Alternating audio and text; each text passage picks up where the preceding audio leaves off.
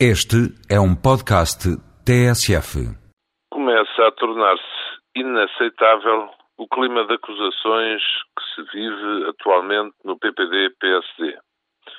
Nas últimas semanas têm-se multiplicado as declarações e as atitudes em que militantes acusam outros militantes, ex-dirigentes atacam os atuais dirigentes, pondo em causa a honra uns dos outros, pondo em causa a honestidade de companheiros de partido.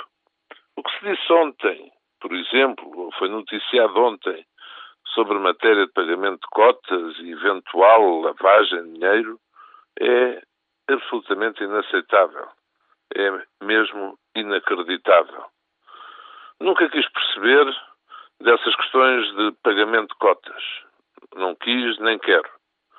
Mas acho extraordinário que, por exemplo, com 100 mil professores nas ruas, entre muitos outros assuntos importantes para tratar em Portugal, no PSD, atualmente, haja quem queira fazer polémicas por matérias como essas. Quando militantes pedem processos, lançam inquéritos, acusam outros companheiros seus em conluio com adversários políticos, algo vai mal. Algo vai mesmo muito mal.